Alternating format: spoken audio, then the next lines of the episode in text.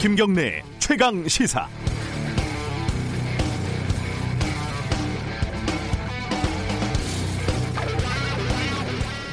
지난해 7월 미국이 동맹국들의 호르무즈 파병을 요청한 뒤에 청와대는 한 번도 명확한 입장을 밝히지 않아 왔습니다. 지난 7일에 해리스 미 대사가 KBS와의 인터뷰에서 파병을 요청했을 때도 청와대는 일일이 답변할 필요성을 못 느낀다 이렇게 반응을 했었고요. 9일에는 강경화 장관이 미국과 입장이 반드시 같을 수는 없다 이렇게 말을 했죠. 하지만 지난 15일 한미 외교장관 회담이 열리고 기류가 바뀌었습니다. 16일 NSC 회의가 열렸고요. 여기서 사실상 파병이 결정됐다고 보는 게 합리적인 것 같습니다. 그리고 어제 발표가 됐습니다. 미국의 호위 연합에 참여하지 않고 독자 파병을 결정한 정부의 고민은 충분히 이해가 됩니다. 우리 선박을 보호하는 게 명분이라지만은 미국 요청 때문이라는 걸 모르는 사람은 없을 겁니다. 다만 파병은 국민을 전장으로 보내는 중대한 결정입니다. 그런데 청와대는 어제 관련 입장이 없었습니다. 국방부가 발표를 했죠. 정치적인 부담을 피하려는 모습으로도 읽힐 수 있습니다. 국민의 생명과 안전이 걸린 문제에 정치적인 책임, 책임을 회피하는 듯한 모습은 온당치가 않습니다. 또 여당은 국회 동의가 필요하지 않다고 즉각 아, 선언을 했습니다. 동의가 필요한지 아닌지를 떠나서 이번 파병은 국회와의 논의가 생략된 채 정부에서 전격적으로 결정됐다는 점이 우려스럽습니다. 결정 과정에서 국민의 안전이 충분하고 세심하게 고려됐는지 국회가 점검하고 따져 물어야 합니다. 그게 국회가 할 일이고 여당도 행정부를 감시하고 견제하는 국회입니다. 1월 22일 수요일 김경래 최강 시사 시작합니다.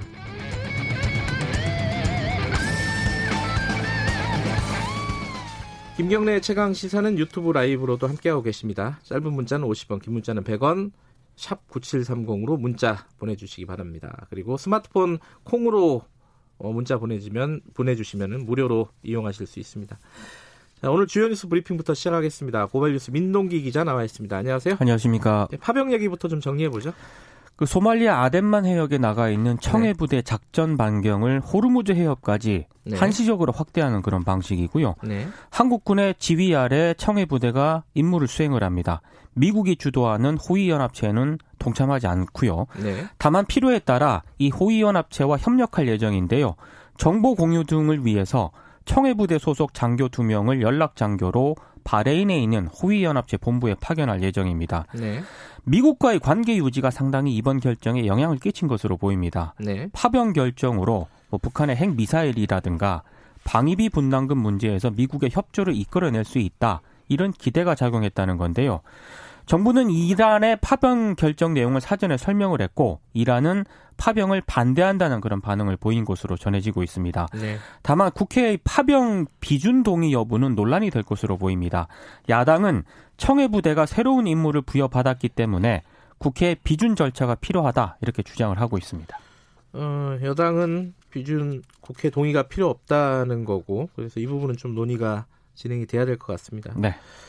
어, 국무회의에서 법무부 어, 검찰 직제 개편안이죠. 이게 통과가 된 거죠? 그렇습니다. 좀 눈여겨볼 대목이요. 네. 서울중앙지검 반부패 수사부 네 곳을 두 곳으로 줄이, 줄였고요. 네. 반부패 수사 3부를 경제범죄 형사부로 그리고 반부패 수사 4부를 공판부로 전환하는 그런 방안을 담고 있습니다. 네. 검찰이 특별수사단을 설치할 때도 법무부 장관의 사전 승인을 받도록 했는데요.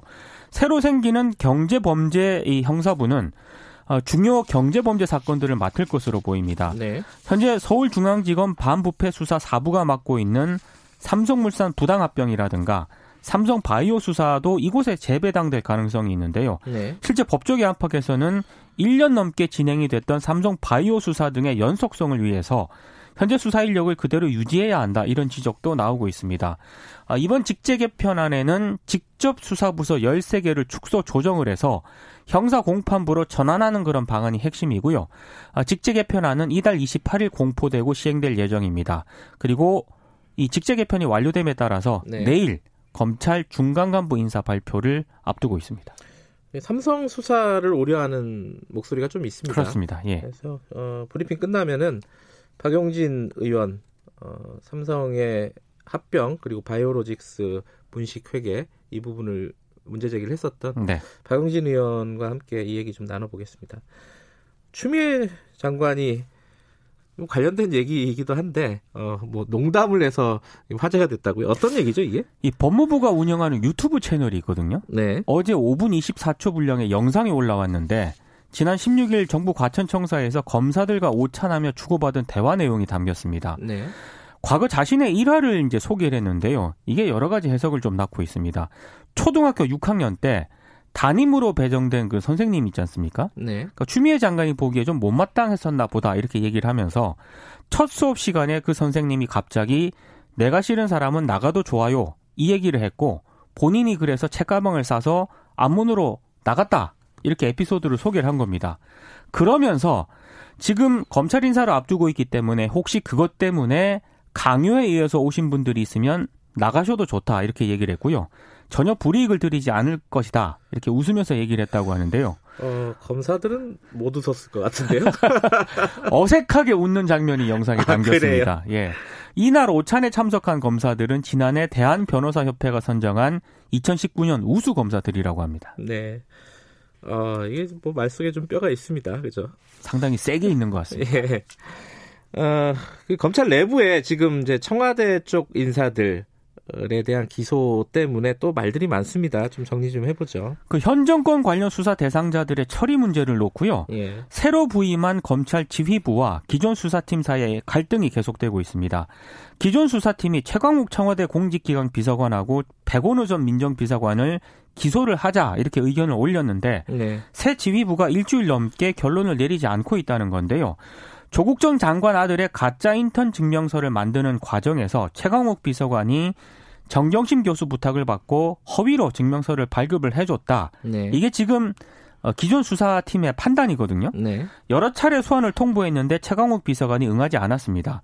수사팀이 일주일 전쯤에 업무방해 등의 혐의로 최강욱 비서관을 기소하겠다 이런 의견을 지휘부에 올렸는데 이성윤 서울중앙지검장은 이 수사팀의 기소 의견에 답을 하지 않고 있다는 거고요. 네. 서울 동부지검 수사팀 역시 최근 감찰 무마 의혹에 연루된 것으로 알려진 백원우 전 민정비서관을 기소해야 한다. 네. 이런 의견을 올렸다고 하는데 고기영 신임 서울 동부지검장은 수사 기록을 검토할 시간이 필요하다면서 역시 최종 판단을 하지 않고 있는 것으로 알려지고 있습니다. 고민이 많겠네요. 예. 최강욱 비서관 같은 경우에는 이게 맞다 하더라도 기소할 사안이냐 그걸 두고도 예, 논란이 여기에 있죠. 대한 아, 뭐 고민이 있을 것 같고 네. 어, 이 백원우 민정비서관 같은 경우에는 이게 법리적으로 기소가 가능하냐 네. 이 부분에 대한 고민이 있을 것 같습니다. 조금 결이 다른 부분인데 그렇습니다. 아 이게 뭐 밖에서 이게 옳다 저게 옳다 얘기하기는 좀 쉽지는 않지만은 검찰 내부에서도 고민이 좀 필요할 것 같습니다. 근데 이게 검찰 내부 이런 논란이 있는 거는 당연한 거 아닌가요? 당연한 그래서? 겁니다. 예. 네. 자, 그, 그 다음 소식은요? 더불어민주당이 황운하 경찰 인재개발원장하고요. 송병기 전 울산시 경제부시장에 대해서 21대 총선 후보자 적격 판단을 보류했습니다. 음흠. 이들의 적격성을 계속 심사하기로 했는데요. 아무래도 청와대 하명 수사라든가 선거 개입 논란 당사자로 검찰 조사를 받고 있기 때문에 네. 이런 점을 감안을 한 것으로 보입니다. 아, 더불어민주당은 계속 심사 대상에 오른 후보자들에게 추가 소명 및 자료 제출을 요구를 했고 이를 바탕으로 28일 회의를 열어서 최종 심사를 하겠다고 밝혔는데요. 네. 만약에 후보자 검증이 회의에서도 결론을 내지 못할 경우에는 공천관리위원회 산하에 새로 만든 검증 소위원회가 있거든요. 네. 이쪽으로 이관을 해서 심사를 계속 이어가겠다는 그런 그러니까 방침입니다. 검찰 수사 대상자이기 때문에 그 부담이 되는 거죠. 더불어민주당 입장에서는. 그렇습니다. 근데 아직 결정은 내린 건 아니라는 거고요. 결정은 예. 안 내렸고요. 예. 그리고 검증인은 김의겸 전 청와대 대변인에게도 투기 의혹을 소명할 수 있는 추가 자료 제출을 요청해둔 그런 상태고요. 네. 윤건영 전 대통령 국정기획상황실장 같은 경우에는 아직 예비 후보 등록을 하지 않았기 때문에 네. 검증 대상에서 제외가 됐습니다. 음, 음. 아직 그 김의겸 대변, 대변인 전 대변인도 어, 요보 상태인 것이고요. 그렇습니다. 알겠습니다. 자, 어제 김경수 도지사 관련된 재판에서 좀 특이한 일이 벌어지고 있습니다. 2심 재판부가 예. 아, 이른바 그 두루킹 김동원 씨의 댓글 조작 네크로 프로그램인 킹크랩 시연을 김경수 지사가 봤다고 잠정 판단을 했습니다. 네. 다만 재판부는 바로 김경수 지사와 이 김동원 씨가 댓글 조작을 공모했다고 확정할 수 있는 것은 아니라면서 네. 공모 강도에 관해 추가 심리하겠다고 밝혔는데요. 근데 지난해 11월 14일 재판이 종결이 됐거든요. 네. 지난해 12월 24일로 선고 기일을 잡았다가 어제로 연기를 했는데 다시 이제 선고를 취소하고 공판 재개를 결정을 했습니다. 네. 재판부가 특정 쟁점에 대한 잠정 판단 내용을 고지한 것 자체가 이례적이다 이런 지적이 나오고 있고요. 네. 일각에서는 아니 선고도 하기 전에 핵심 정점에 대한 판단을 드러낸 것 자체가 적절하지 않다 이런 비판도 나오고 있습니다.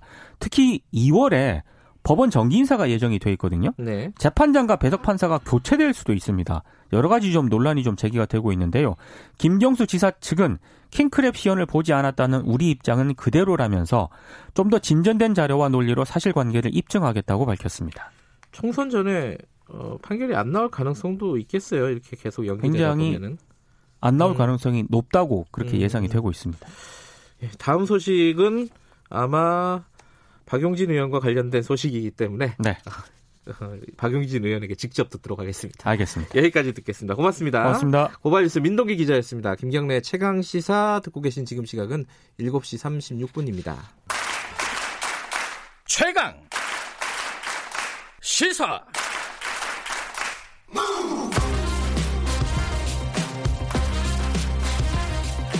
지금 여러분께서는 김경래 기자의 최강 시사를 듣고 계십니다. 네, 김경래 최강 시사 듣고 계십니다. 이 삼성 관련된 수사가 어, 지금 진행이 되고 있고 재판도 진행이 되고 있습니다. 이제 재판은 국정농단과 관련된 거고 수사는 어, 삼성물산 합병, 바이오로직스 분식회계 관련된 건데 양쪽에서 다 좀 우려의 목소리가 나오고 있습니다. 검찰 직제 개편이나 어, 인사 때문에 수사에 차질을 빚는 거 아니냐. 그리고 법원은 어, 삼성이 만든 준법감시위원회 이걸 어, 핑계로 해서 봐주기 하려는 거 아니냐 이런 우려들이 나오고 있는데 여기에 대해서 적극적으로 문제 제기하고 계신 분입니다. 더불어민주당 박용진 의원 연결해 보겠습니다. 안녕하세요. 안녕하세요. 박용진입니다. 새해 네. 복 많이 받으십시오. 아, 이제 설이 곧 아, 가, 다가와서 아직까지는 새해 복 많이 받으세요가 예, 어색하진 않네요. 새해 복 많이 받으시고요. 네. 법원 얘기부터 먼저 여쭤볼게요. 네네네. 네, 네. 어제 공동 참여연대 그리고 국회의원 뭐 40명 넘게 어, 공동 성명 발표하셨어요. 뭐 예. 재, 재판이 우려가 된다는 건데 뭐가 우려가 된다는 거죠? 이게 뭐 이미 보도를 통해서 아시는 분들 예. 계실 텐데요. 그 이재용 부회장의 그 국정농단 뇌물 사건의 파기환송 예. 이미 이제 유죄가 확정이 됐고 예. 이번에 파기환송된 그, 그 법정에서는 어 이제 형량을 정해야 됩니다. 예. 그런데 이재용 부회장과 관련된 형량은 지금 대법원의 뭐 양형 기준에 따르면 8년 이상을 실형을 살아야 되는 중죄인 네. 거죠. 그런데 느닷없이 지금 재판부가 어, 그, 뭐, 미국의 연방법원의 양형 기준, 뭐, 이렇게 언급을 하면서, 네. 기업 내 준법 감시 위원회 뭐, 요런 거 만들어 놓으면, 음. 내가 양형에 참고할게. 네. 그래서 죄를 좀 깎아줄게. 지금 이렇게 이야기를 하고 있는 거거든요.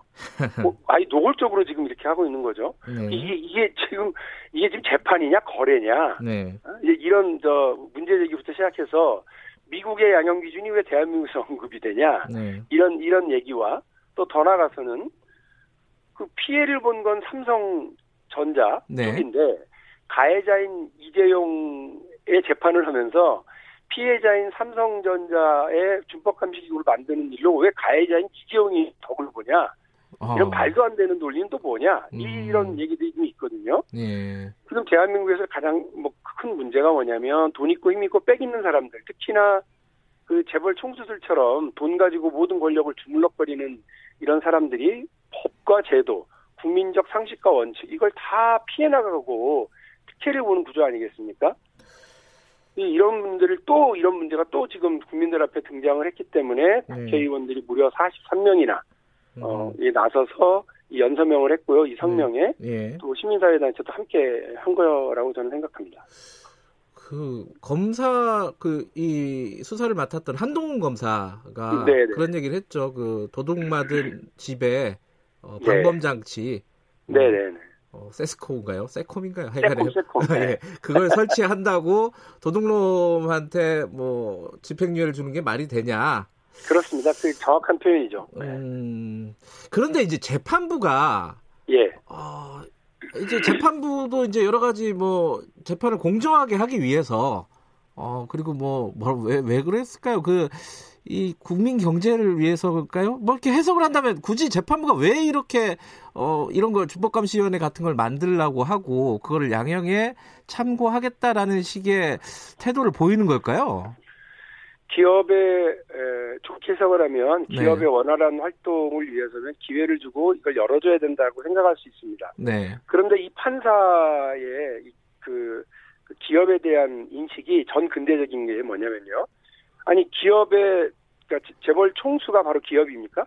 음. 지금 삼성전자라고 하는 회사의 이재용 부회장이 가지고 있는 자기 지분은 0.6밖에 없습니다. 네. 그러니까 이 대한민국의 상법, 대한민국의 법과 제도에 따르면 기업의 주주가 기업의 주인입니다. 그러니까 우리 주식을 가지고 있는 분들이 기업의 주인이고 이, 이 회사를 운영하는데 함께하고 있는 임직원들이 이 회사의 주인이고 이 기업으로부터 물건을 사거나 이 물건을 대고 있는 중소기업들이라든지 혹은 소비자들이 기업의 주인이라고 넓게 보면 볼 수 있지. 네. 기업의 총수가 뭐 저 주인이다. 이건 그야말로 60년대식 사고방식을 가지고서 기업을 바라보고 있는 거거든요. 네. 그런데 이 기업 총수가 잘못된 판단 혹은 의도적인 이 이유로 본인에겐 이익을 취하고 기업에게는 해를 끼친다. 네. 이러면 이와 관련해서는 처벌을 해야 됩니다. 연방 미국의 연방 제도도 바로 그런 겁니다. 네. 자연인이 그 시장 질서를 유린할 경우에는 두 배, 세 배로 더 처벌을 하고요. 예. 그냥 법인인 기업이 실수에 의해서 혹은 잘못된 이런 판단에 의해서 그런 그 일이 벌어졌을 때는 기회를 열어주기 위해서 이런 준법감시위원회라고 하는 제도를 둬서 양형에 참고하고 기회를 다시 열어주는 방식으로 활용을 하고 있다는 있다는 거거든요. 네. 근데 지금 느닷없이 이 제도를 한 번도 적용한 적 없는 대한민국에서 이 제도를 도입한다고 그러면서 말씀드린 것처럼 피해를 입은 삼성전자, 횡령을 음. 당한 삼성전자가 그 준법감시위원회를 만들면 횡령을 한 음. 돈을 가져가고 자기 이익을 취한 이재용이라고 하는 사람에게 이익을 주려고 하는 이 구조는 도대체 어디서 온 구조입니까? 말도 안 되는 논리인 거잖아요. 그러니까 지금 말씀하시는 거는 제, 지금 재판을 받는 거는 이재용 개인이지 삼성전자가. 아니다 이런 말씀이시네요. 예. 예. 그렇습니다. 그러니까 이 이재용 재판에 삼성전자 법무팀이 참여하거나 이러는 것도 배임이에요. 음흠. 왜냐하면 그분들은 개인을 개인의 범죄 행위를 디펜스하기 위해서 있는 분들이 아니라 기업의 예. 활동을 위해서 기업의 이익을 위해서 그 채용돼서 월급을 받아가는 사람들인데 예. 그들이 받아가는 월급은 누구 돈이냐면 삼성전자가 벌어들인 돈이고 이 돈에 대한 지배권과 소유권은 사실은 주주들에게 있거든요. 예. 근데 이런 식으로 막 개인이 쓴다 그러면 이건 문제가 되는 겁니다. 하다못해 이런데 그 삼성전자가 배임과 횡령을 당한 건데 예, 그 회사의 준법감시위원회를 가지고서 이재용 회장한테 이익을 주면 말이 안 돼요. 예, 그 파기환송심이 진행이 어떻게 될지는 좀 더 지켜보도록 하고요. 어, 사회적으로 뭐 여론들이 있으니까 또 이것도 고려를 하겠죠. 어, 재판부에서. 현명하게 했으면 좋겠습니다. 예, 검찰 얘기로 좀 넘어가 볼게요. 검찰 얘기는 좀 다른 얘기입니다. 이거는 이제 삼성 바이오로직스 회계부정 혹은 삼성물산 합병 뭐 연결되는 얘기긴 하지만요. 예, 다 같이 연결되죠. 예. 사실은. 예. 이걸 수사를 하고 있는데 지금 직제 개편이 이루어지고 어, 그 통과가 됐어요. 직제 개편이 통과가 되고 지금 이 삼성 바이오로직스, 삼성물산 관련된 수사를 하고 있는 부서가 없어지는 거잖아요. 사실 이름이 바뀌는 거잖아요. 그렇죠. 이제 이제 그 우리 국민들께서 우려하시는 게 뭐냐면 야 대한민국 검찰이 웬일로 돈 있고 힘 있고 빽 있는 사람들 네. 특히나 삼성한테 이렇게 원칙적으로 수사를 해 이러면서 네. 1년 전부터 쭉 지금 지켜보고 있었는데 네. 지금 검찰 개혁 그리고 이제 검찰의 직제 개혁이 좀 개편이 벌어지면서 예. 요 부서가 없어진다. 반부패 사부죠. 예, 예. 반부패 사부가 없어지게 되고 이게 공판부로 바뀐다는 거 아닙니까? 네. 저도 사실은 검찰 조직이나 이런 걸 잘 모르니까 네. 그게 뭔지는 모릅니다만 수사를 어, 사실 이게 좀 깊이 들여다보고 넓게 네. 파야 되는 수사라서 1년 동안 쭉 진행이 된 수사인데 네. 이거를 해오던 팀이 해체되거나 이것을 해오던 팀이 없어져 버리거나 네. 이렇게 되면 대한민국의 공정과 정의를 어, 세우는데 되게 중요한 상징인 재벌 총수에 대한 수사가 흔들리게 되면 국민들이 조금 실망스러워하지 않을까 하는 걱정이 들어요. 물론 이제 그 부서가 없어진다고 해도 지금 인사가 남아 있잖아요. 그러면은 그렇습니다. 수사를 예. 하던 수사 인력을 어, 다른 부서로 재배치를 해서 수사는 이어갈 수 있게는 할 수는 있을 것 같아요, 현실적으로. 근데 그게 그렇습니다. 가능할까? 이게 그, 그게 걱정인 거죠, 지금. 그 추미애 장관이 네. 하려고 하는 건 검찰 개혁이고 그렇죠. 또 음. 민생 민생 수사를 우선으로 하는 검찰의 어, 직제 개편이지 네. 재벌 총수의 이 부당한 기업 지배와 시장 질서 유린이라고 하는 중대 경제 범죄와 관련해서 봐주기 하다고 하시는 게 아닐 거기 때문에 네. 저는 그 특히나 우리 문재인 정부의 그 재벌 개혁 네. 그리고 시장 질서 확립이라고 하는 거는 정권 차원의 약속이고 공약이었거든요. 네. 그래서 아마 이제 두 가지 정도의 방법이 있지 않겠습니까? 직제 개편을 효율적으로 진행을 하되 예. 말씀하신 것처럼 이 수사를 어, 하는 그 하던 분들이 계속 수사를 이어갈 수 있도록 하는 네. 뭐 특별 수사팀을 만들든 예. 아니면 그, 그 수사 담, 전담팀으로 그 관련자들을 예. 수사를 해오던 분들을 인사발령을 내서 그리 보내든지 예. 이렇게 하는 방식으로 어, 수사를 계속 이어가고 마무리 이제 거의 마무리 단계거든요. 네. 마무리할 수 있도록 해주는 것이 어 이제 뭐 우리 뭐 문재인 정부가 약속했던 그리고 그동안 음. 국민들이 박수를 보냈던 삼성 관련 수사를 예, 예. 적절한 뭐 그 조치가 되지 않을까 이런 생각입니다. 그 인사가 이제 뭐 사실 오늘 내일 하고 있는데 그 인사가 만약에 수사의 어떤 연속성을 해치는 범위까지 진행이 된다. 이러면은 박용진 의원께서는 좀 목소리를 내셔야 될 것 같아요. 그 부분은. 뭐 자꾸 이런 일은 목소리 내는 건 저 지키시죠. 네? 저는 그렇게 봐요. 아까 네. 말씀드린 것처럼 뭐 그 직제 개편은 직제 개편 그리고 네. 삼성 수사는 삼성 수사다 이렇게 보고 있기 때문에 네. 근데 이제 만약에 사람이 바뀌면 네. 1년 동안 쭉 파오고 해왔던 거를 또 다시 검토하고 다시 들어가야 되니까 예. 당장 지금 삼성 관련자들 검찰이 소환 통보했는데 안 나온다는 거 아니에요. 예. 어? 아, 이게 당신들 곧 저기 다 날아간다는 소문이 있던데 우리가 거기 왜 가지? 이런, 예. 이러는 것 같은데. 예. 어, 어쨌든 이 일의 마무리를 좀, 이제 거의 제가 알기로는 마무리 단계고, 예. 그 사장급들과 최종 결정, 결정자들을 부르기 시작했잖아요. 예. 그러니까 이제 거의 마무리 단계라는 뜻인데, 그거는 좀 할 수 있도록 그 직제 개편이 되더라도 인사 발령에서는 그런 음. 안들이 발령됐으면 좋겠고 예. 검찰 개혁의 결과가 이재용의 범죄 수사 팀의 해체로 나타나면 네. 공정과 정의를 바라는 국민들한테는 실망스러운 일이 될 테니까 네. 그런 부분들을 우리 추미애 장관께서 잘 고려해서 네. 어, 인사권을 이제 발, 발동하셨으면 좋겠습니다. 지금 수사는요, 어, 말씀하신 대로 이제 사실 장충기 전 사장도 소환이 됐었어요. 네네. 그 사실 이제 가장 윗선으로 가고 있는데 이 건도 이재용 부회장이 결국은 조사를 받아야 될 사안으로 보세요. 어떻게 보십니까? 그렇습니다. 왜냐하면 네. 삼성 바이오로직스의 회계 사기 사건이 왜 벌어졌느냐. 네. 그리고 왜 삼성전자가 주주들의 돈을 빼내 가지고 어, 정유라에게 말 사주고 말똥 키워주는 그런 하찮은 일을 했느냐, 네. 수십억의 뇌물을 줬느냐, 네. 이게 다 이재용에게 그 삼성그룹, 더, 더 구체적으로는 삼성전자의 경영권이 넘어갈 수 있도록 네. 하기 위한 그 조치들을 위해서 이거든요. 네. 그러니까 삼성물산과 제일모직이 합병하는데 그 제일모직의 가치를 뻥튀기 하기 위해서 삼성 바이오로직스의 그 가치를 뻥튀기 시켰어야만 했고 네. 또 최종적으로 주주총회를 열어야 되는데 불안불안하니까 국민들의 이 저 돈인 그 노후자금인 국민연금을 동원해서 찬성표를 던지게 하고 네. 국민연금 수천억 원의 피해를 보도록 하는 이 구조를 만들려니까 권력을 동원해야 했고 그러니까 네. 권력에 가장 측근에 있었던 정유라 아, 최, 최순실의 딸 정유라에게 말 사주는 뇌물을 갖다 줬어야 했고 이런 논리인 거거든요. 그러니까 네. 이, 이, 이 일에 이 배임과 횡령과 사기 사건의 모든 최종 수혜는 누가 보느냐? 부당하게 삼성그룹을 지배하고 있는 바로 이재용 부회장이라고 하는 논리가 특검팀에서도 그리고 지금 저 수사팀에서도 이 부분이 확립되어 있는 음. 방향이라서요. 네. 반드시 불러서 확인을 해야 되고 네. 여러분 이미 그이 그 뇌물 사건 국정농단에서는요. 네. 그 대법원에서 유죄로 확정이 됐어요 네. 이재용 부회장이. 네네. 그러니까 지금 형량만 가지고 따지는 음. 거고요. 이 부분으로 보면 사실은 지금 삼성의 그 삼성 바이오로직스와 그, 그 합병 과정을 수사하고 있는 지금의 검, 반부패 사팀 네. 아, 이, 이 팀이 바라보고 있는 방향이 맞다는 것이 대법원에 의해서 간접적으로 확인이 된 거죠. 예. 알겠습니다. 이 수사 상황도 좀 지켜봐야 되고 법원의 판결도 파기환송심도 좀 보겠습니다. 오늘 말씀 감사합니다. 예, 고맙습니다. 새해 복 많이 받으십시오. 예, 고맙습니다. 더불어민주당 박용진 의원이었습니다.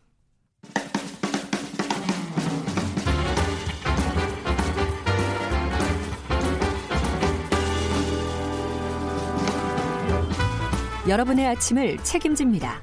김경래의 최강 시사. 네, 최강 스포츠 KBS 스포츠 취재부 박주미 기자 나와 있습니다. 안녕하세요. 네, 안녕하세요. 어, 어제 이제 농구 귀화 선수들에 대한 인종차별 얘기를 잠깐 언급을 해주셨어요. 네. 근데 이게 뭐 외국인 선수들에게뿐만 아니라 한국인 선수들에게도 막 각종 악플 뭐 이런 것들이 많다면서요? 네, 이것 때문에 고생하고 있는 선수가 많은 걸로 네. 나타났고요. 어제 여자농구 국가대표 센터죠 박지수 선수가 고충을 좀 털어놨는데 외모에 대한 평가가 지나치다 이런 게 있었습니다. 댓글 이런 걸로. 그렇죠. 예. 그 자신의 소셜 미디어의 평가 어, 어떻게 공개를 했냐면 팬들이 본인이 경기 중에서 짓는 표정에 대해서 악성 그 메시지를 보내기도 하고 경기장에서 소리를 지르기도 하는데 표정이 어떻게 매번 저러냐 어 무슨 기분 나쁜 일 있냐 예를 들면 뭐 네 가지가 없다 이런 식으로 계속 말을 한다는 거예요. 근데 이제 이게 한두 번이 아니라서 계속 상처를 받는데 사실 이제 박지수 선수는 농구라는 게 몸싸움이 심한 종목이고 센터라는 포지션 때문에 더더욱 몸싸움이 잦은 네. 그 포지션이라서 그럴 수밖에 없는데 어떻게 이런 경기를 하면서 표정을 밝게 지을 수가 있느냐 이렇게 되묻기까지 하면서 사실 시즌 초반에 우울증 네. 초기 증상까지 왔었다 이렇게 고백을 했고요. 본인이 좋아해서 했고 그리고 직업적으로 보람을 가졌던 농구 선수인데 그만두고 싶었던 적도 아, 있었다. 그만두는 생각까지 했다. 네, 이렇게 예. 표현했습니다. 그러니까 남자 농구에서는 외국인 선수들에 대한 인종 차별이 심하고 예. 여자 농구에서는 선수들의 외모에 대한 평가가 좀 심한데 지적이 좀 심한 거죠. 이 그게 수위를 음. 좀 넘는 건데 이런 것들이 여러 차례 반복되고 있는데 국보급 센터였던 서장훈 선수, 예. 서장훈 씨도 이런 거를 고충이 있었다라고 털어놓은 적이 있었어요. 아. 1년여 전에 KBS 프로그램에 출연해서 마치 그 사자 우리 안에 갇힌, 그러니까 우리 안에 갇힌 사자 같았다라고 음. 얘기를 했고요. 그때 워딩을 보면 어, 서정훈 선수는 이렇게 얘기했어요. 사자의 반응을 보고 싶으니까 돌을 던지는데 아. 내가 그런 신세인 것 같았다는 거예요. 팬들이 음. 돌을 던진다. 예. 그러니까 이런 팬들의 일부 팬들이지만 수위 예. 넘은 이 돌멩이 그냥 돌을 던지는 거에 선수들은 좀 가슴 아리를 하고 음. 있는 게 참 안타까운 현실이죠. 특히 여성 선수들 같은 경우에는 이제 성희롱성 그런 댓글이나 그렇죠. 이런 네. 것들 때문에 마음이 많이 아플 겁니다. 이 부분은 사실 법으로 어떻게 할 수는 없고 팬들이 좀 이렇게 좀 그러니까 네, 배려를 좀 해줘야죠. 그렇죠. 물론 네. 프로 선수라는 게 팬들을 위해서 존재하는 게 당연하고 네. 팬들의 건설적인 비판은 선수라면 당연히 받아들여야 하지만 선수는 기본적으로 경기력에 대한 비판을 받아야 되지 외모나 인종에 대한 비판을 받아서는 네. 안 되거든요. 이런 점을 숙지하셨으면 합니다. 어이구 시간이 왜 이렇게 네. 없죠 오늘? 자, 자 오늘 올림픽 축구팀 호주하고 오늘 4강전이죠? 네, 오늘 밤 10시 15분부터 하고요. 네. 오늘 이기면 도쿄행 티켓을 따 따게 됩니다. 아하. 네. 오늘 어 지면요. 지게 되면 네. 3, 4위전을 치러야 되는데 네. 다른 네. 4강전 사우디와 우즈베키스탄 경기에서 패자와 3, 4위전을 해서 꼭 3위를 해야 되거든요. 아. 그래야지만 도쿄 행 티켓을 딸 수 있습니다. 이기는 게 제일 좋군요. 그렇죠. 근데 호주랑 우리 어때요? 실력 차가? 전력 차가 어, 어떻습니까? 23세 이하 대표팀에서 역대 전적에서 10승 2무 2패로 우리가 역 아주 우세하거든요. 아, 그래요? 네, 그렇기 때문에 음. 이길 것이라고 보고요. 우리 대표팀이 지금 무패 행진을 달리고 있어요. 사전 전승이기 때문에 기세도 좋아서 음흠. 네, 승산이 있다고 봅니다. 호주 오픈에서 어, 권순우 선수 어떻게 됐습니까? 권순우 선수 메이저 대회 첫 승리라는 게 참 어렵네요. 이게 1세트는 잘 따라가서 잡았는데 음. 5세트까지 그래서 갔어요. 어우, 마지막까지 갔네요. 네, 네. 그런데 마지막에 어, 좀 집중력도 부족했고 어깨 통증이 좀 사실 있었거든요. 어제 경기 도중에 음. 그래서 졌습니다. 아쉽게도. 아, 이게 참 테니스 메이저대 어렵네요. 그렇죠. 네. 스포츠 제부 박주미 기자였습니다. 고맙습니다. 네. 1부는 여기까지 하겠습니다. 잠시 후 2부에서 뵙고요. 뉴스 듣고 8시 5분에 돌아옵니다.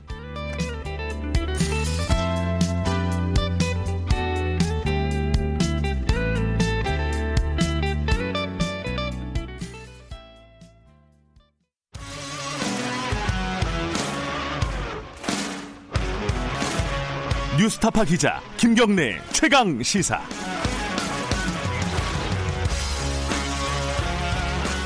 네, 김경래 최강 시사 듣고 계십니다. 아, 이인영 더불어민주당 원내대표 좀 연결해 보겠습니다. 여러 가지 현안도 있고요, 뭐 파병 문제도 있고 검찰 문제도 있고요. 그리고 총선 준비 어떻게 되고 있는지 어, 특히 공천 관련해 가지고 관심들이 많으시죠.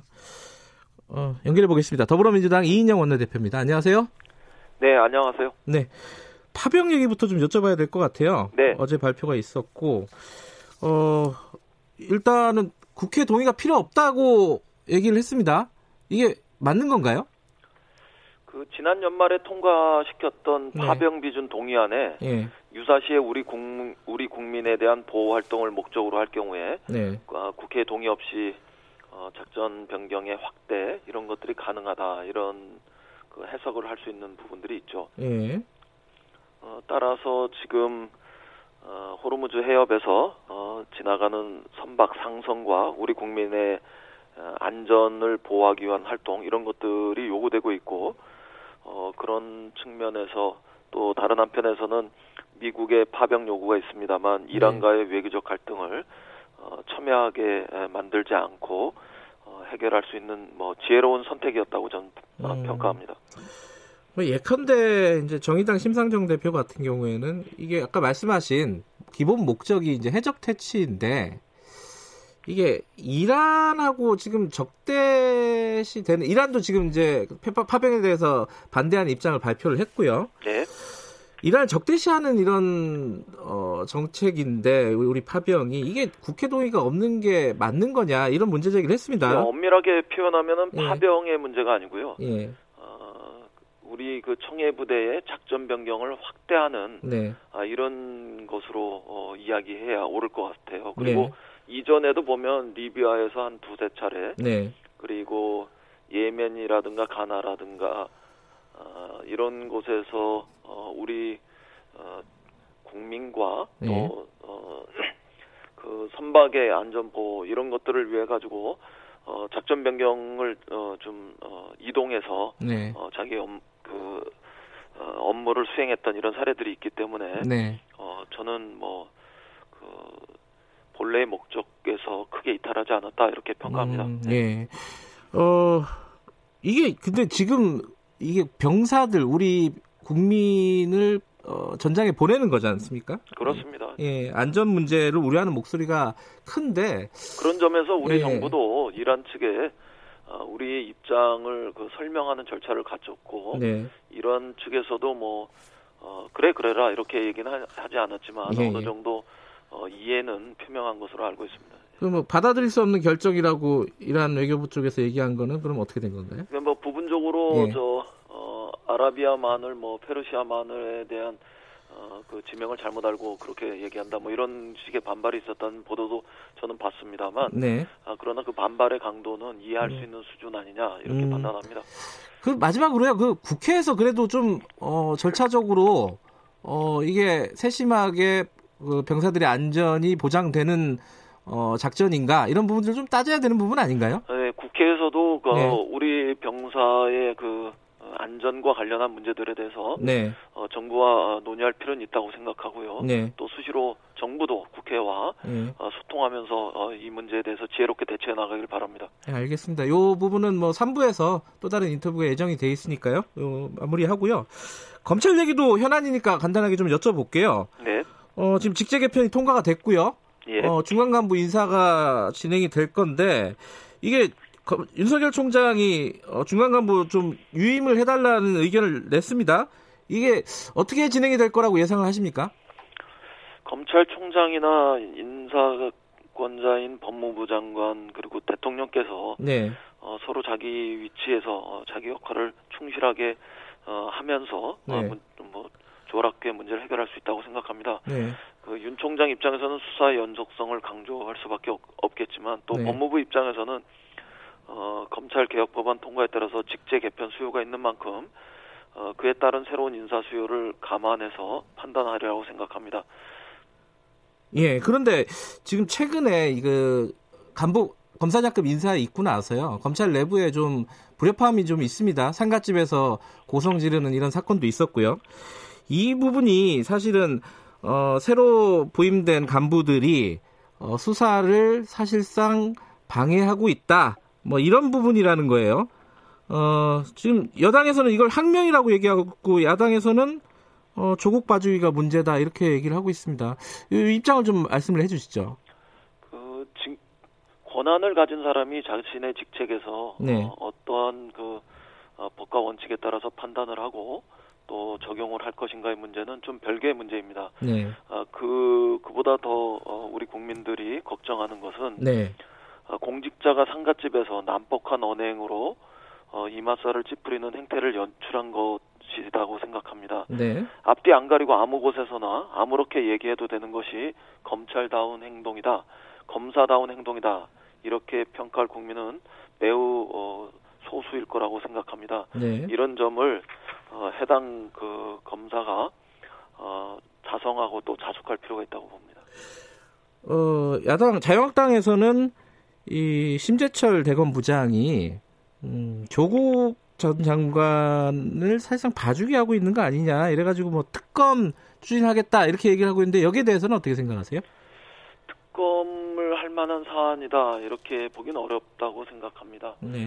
어, 오히려 어, 지금은 검찰 개혁이 어, 입법 과정으로 마무리되는 이런 상황에서 네. 어, 국회의 손을 넘어서 어, 정부가 그 검찰 개혁 입법 이후에 어, 실질적으로 검찰 개혁에 네. 어, 착수하는 과정에 대해서 어, 국회가 어, 관심을 가지고 어, 지켜보고 때로는 어, 잘못하는 방향으로 검찰 개혁이 이루어질 거에 대해서 네. 그것에 대해서 어, 비판을 할 수 있는 어, 이런 그 과정으로 어, 지켜봐야 될 것 같습니다. 근데 이번 직제 개편이나 앞으로 인사 때문에 조금 전에 우리 박용진 의원 어, 같은 당 더불어민주당 박용진 의원과 인터뷰를 했었는데요. 삼성 수사 같은 것들이 좀 차질을 빚는 거 아니냐 이런 우려를 하는 거예요. 이 부분은 어, 동의하시나요? 글쎄 어떤 경우에도 네. 어, 검찰은 그 자신의 편견이나 혹은 뭐 사회적인 어, 편향 이런 것들과 어, 결별하고 네. 어, 법과 원칙에 따라서 어, 수사에 임하고 또그 어, 충실한 수사 결과로서 국민 앞에 어, 답을 하면 된다 이렇게 봅니다. 아 그러니까 박용진 의원 같은 경우는 이제 검사들이 바뀌니까 직제 개편이나 인사 때문에 어, 삼성 수사 1년 동안 하던 박용진 검사, 의원의 예. 이야기에 대해서 제가 어, 왈가왈부할 예. 문제는 아닐 것 같습니다. 아 그런 우려에 대해서요. 삼성 수사 같은 것들이 어, 좀 차질을 빚는 거 아니냐. 지금 아직 마무리가 안 된 상황인데 제가 좀 전에 대답드렸습니다만 어, 네. 어, 검찰은 법과 원칙에 따라서 어, 누가 어떤 수사를 하느냐보다도 더 중요하게 검찰의 이름으로 네. 어, 법과 원칙에 따라서 정의롭게 어, 수사를 어, 어, 하느냐 이, 네. 이 과정에 대해서 우리 국민이 지켜보고 있고 어, 그에 충실하게 대답하면 된다 이렇게 말씀드리겠습니다. 알겠습니다. 총선 얘기 좀 해볼게요. 어, 최근에 어, 당 지지율하고 대통령 지지율 좀 떨어졌잖아요. 뭐 이게 지지율이야 올랐다 내렸다 하는 거지만 최근에 좀 떨어졌습니다. 이게 뭐 지금 뭐 검찰에서 벌어지고 있는 좀 불협화음, 뭐 세습 공천 문제, 뭐 여러 가지로 해석하는 사람들이 있습니다. 어떻게 보고 계세요, 원내대표로서는? 어 뭐 몇 가지 요인들이 복합적으로 일시적으로 집중되었는데요. 예. 어, 그런 거 이전에 어, 우리 국민들이 체감할 수 있도록 네. 경제와 민생의 활력을 어, 되찾는 것이 더 급하고 중요한 문제라고 생각합니다. 예. 어, 민주당이 어, 여러 가지 이슈들에 대해서 안정적으로 네. 어, 집권 여당답게 어, 대응할 필요가 있고요. 네. 어, 무엇보다 어, 총선이 왔다고 그래서 어, 정치적인 이슈, 그 다음에 또 어, 책임질 수 없는 공약 이런 것들을 남발하는 것보다는 네. 어, 그 중소기업이라든가 또 자영업, 청년 이런 그 서민들의 어, 민생 문제에 충실하게 어, 낮은 곳에 임해서 해결하려는 노력을 어, 견, 네. 견지하고 또 우리 경제가 어, 부분적으로 회복세의 그 조짐을 보이고 있는 만큼 어, 전체 경제의 활력을 증강시키기 위해서 어, 책임 있는 어, 정책과 어, 대안을 제시하는 노력을 하는 것이 더 중요하다 이렇게 생각합니다. 좀 구체적으로 하나씩 좀 여쭤보면요. 예를 들어서 이제 문희상 국회의장 아들 문석균 씨요.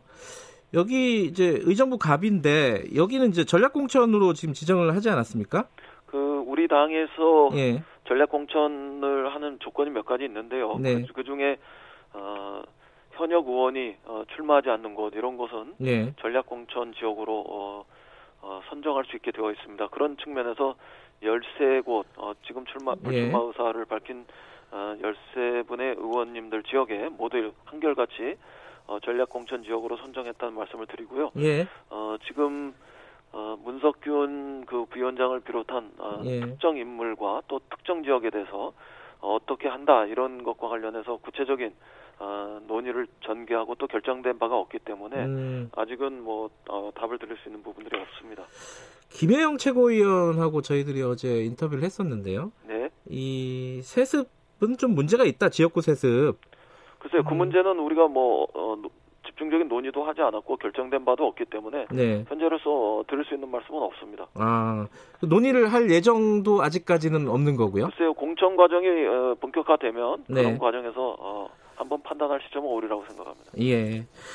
아, 그리고 선거 관련해서요. 이 지금 자유한국당이 미래한국당 만들었잖아요. 이제 만들고 거의 이제 상당히 가시화 됐는데 이 부분 걱정이 안 되십니까? 이, 어, 이 박지원 의원 같은 경우에는 어, 이게 좀 속된 말로 죽 서서 개주는 꼴이다. 뭐 이렇게 표현을까지 했어요. 네. 그 여, 여당 입장에서 걱정이 많이 되실 것 같아요. 이 부분 어떻게 생각하십니까?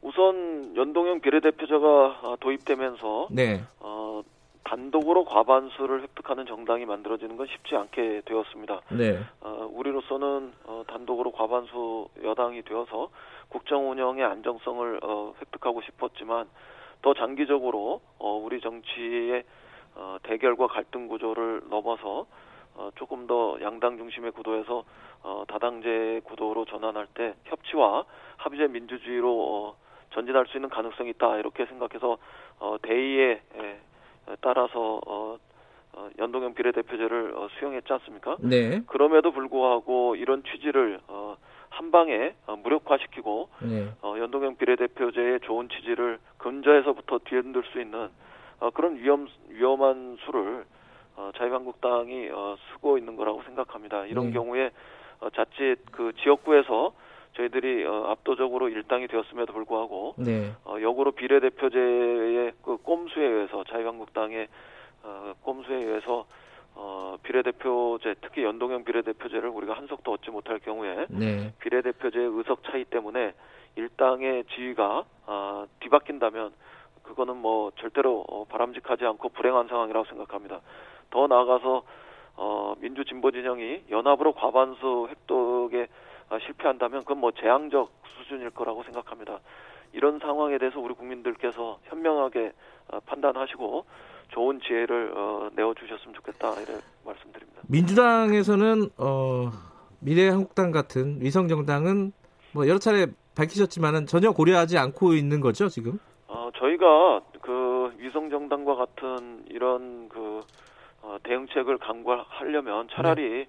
어, 그 이 이전에 어, 존재했던 선거법 네. 어, 그대로 가서 과, 아. 단독 과반수를 확, 확보하는 이런 노력을 했겠죠. 네. 음. 네. 그래서 그 부분들은 우리로서는 어, 그 선택할 수 있는 아, 그런 그 어, 손쉬운 방법은 절대로 아니다 이렇게 생각합니다. 어, 국민들께서 어, 현명하게 판단하고 어, 지혜를 내어 주셨으면 좋겠습니다. 아, 이게 좀 큰 얘기긴 한데요. 이번 총선 어, 여당에서는 어떻게 규정하고 계십니까? 뭐 정권 심판, 야당 심판, 뭐 여러 가지 얘기 나오잖아요. 우리 국민들이 네. 일반적으로 어, 판단하십니다만 이번 총선 결과에 따라서 어, 촛불 시민혁명이 완성될 수도 있고 또 문재인 정부가 성공으로 가는 어, 관문 마지막 관문을 열어젖히는 이런 결과가 나올 수 있, 다고 봅니다. 네. 그리고 한 발 더 나아가면 어, 총선에서 민주진보 진영이 승리하면 어, 이제는 우리 사회 곳곳에서 보이지 않는 권력 질서로 어, 보이 그 작동하는 어, 사회적 패권 이런 것들도 재균형을 찾을 수 있지 않을까 그렇게 기대합니다. 네.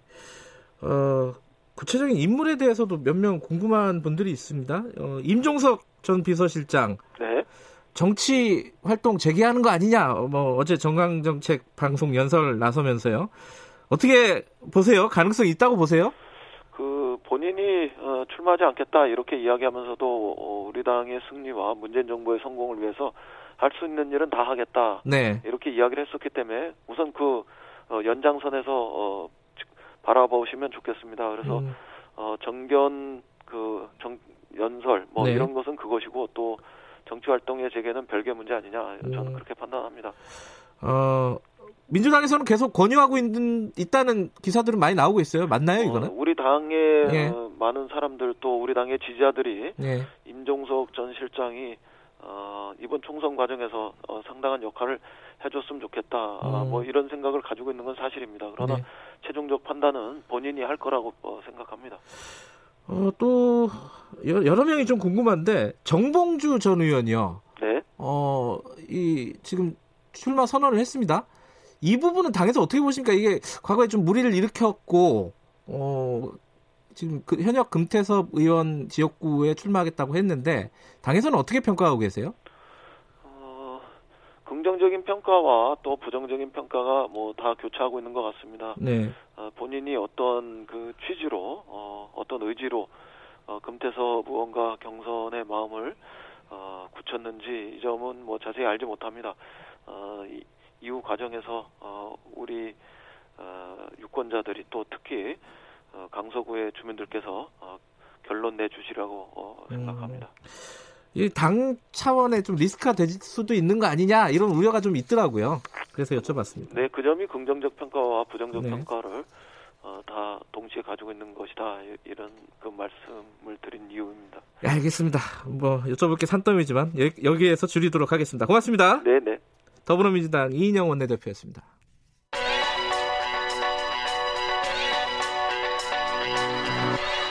최강 시사 김수민의 눈.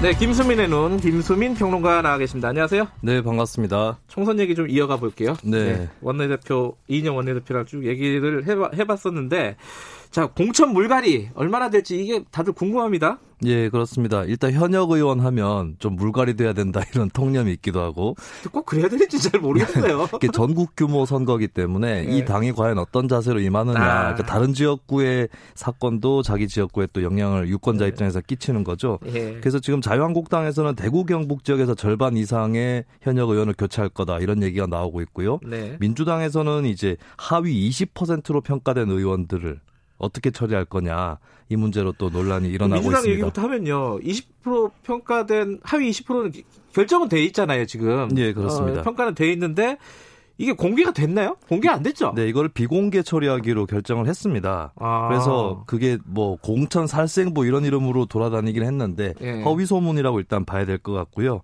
네, 그래서 어 전화로 개별적으로 통보할 가능성이 높다 이렇게 보시면 될 것 같습니다. 이 하위 20%는 어, 무조건 탈락하는 건가요? 어떻게 그거는 아닙니다. 예. 예전에는 네. 20%는 다 공천 배제한다 이런 룰이 있기도 했었는데 예. 이번에는 20% 의원들은 경선을 치를 수가 있고요. 예.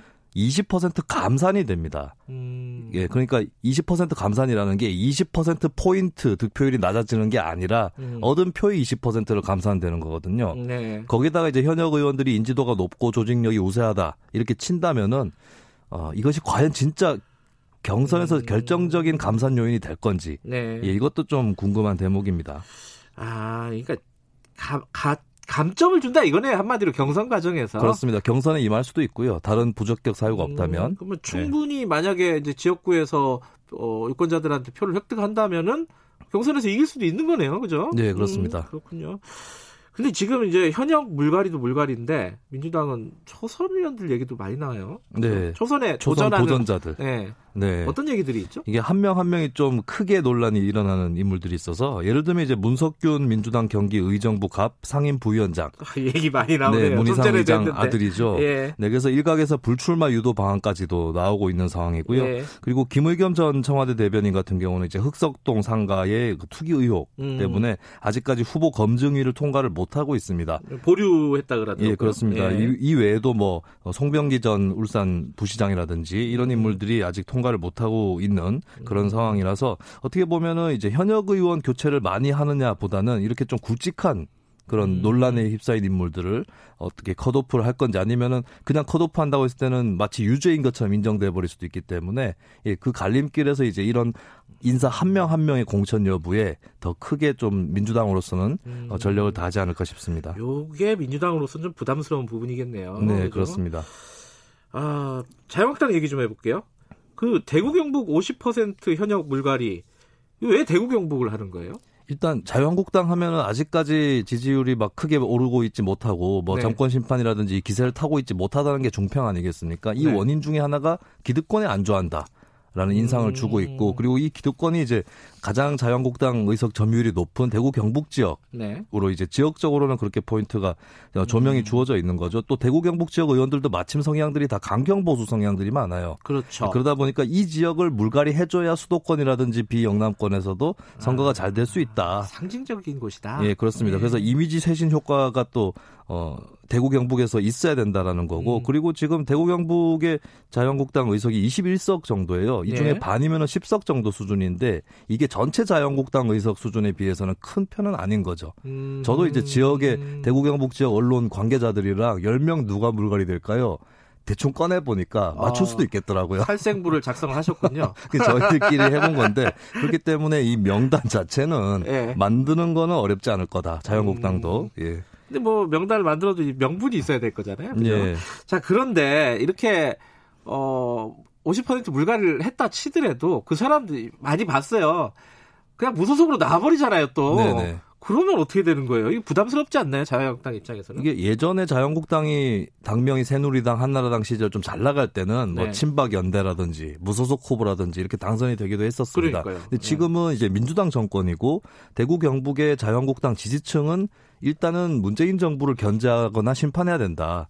이게 중론이거든요. 네. 그렇다면 과연 자유한국당 공천을 못 받고 빠져나갔을 때 음. 표를 많이 나눠 가질 수 있느냐 네. 이 부분에 대해서 자유한국당으로서는 좀현 어, 시기상 자신감을 가질 만한 그런 요인이 있는 것이고 네. 그리고 무소속으로 어떤 의원이 출마를 한다 했을 때 그 의원이 그 지역에서 굉장히 절대적인 조직력이 있어야 자유한국당 후보를 꺾을 수 있거든요. 근데 음. 과연 그만큼의 위력을 가지고 있느냐 특히 초재선 의원들 같은 경우는 예. 그런 의미에서는 어떻게 보면 이제 자유한국당 입장에서는 좀 여유를 가지고 음. 물갈이 공천은 시도해볼 만도 한 거죠.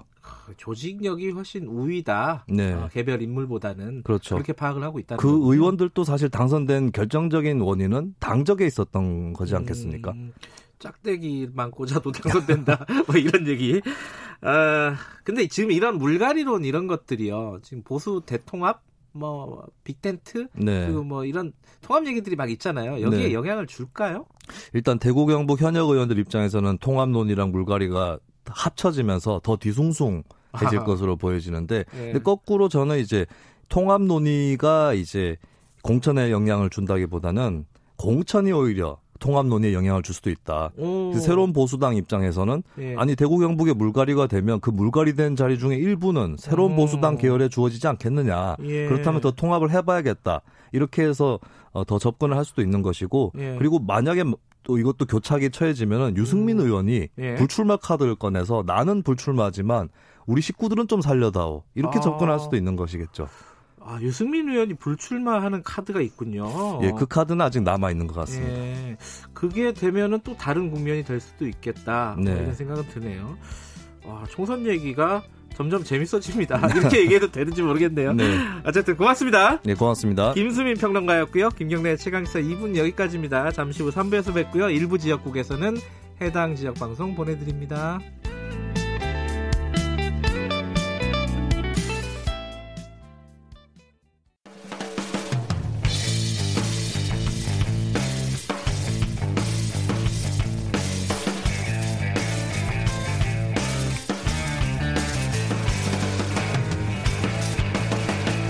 김경래의 최강 시사.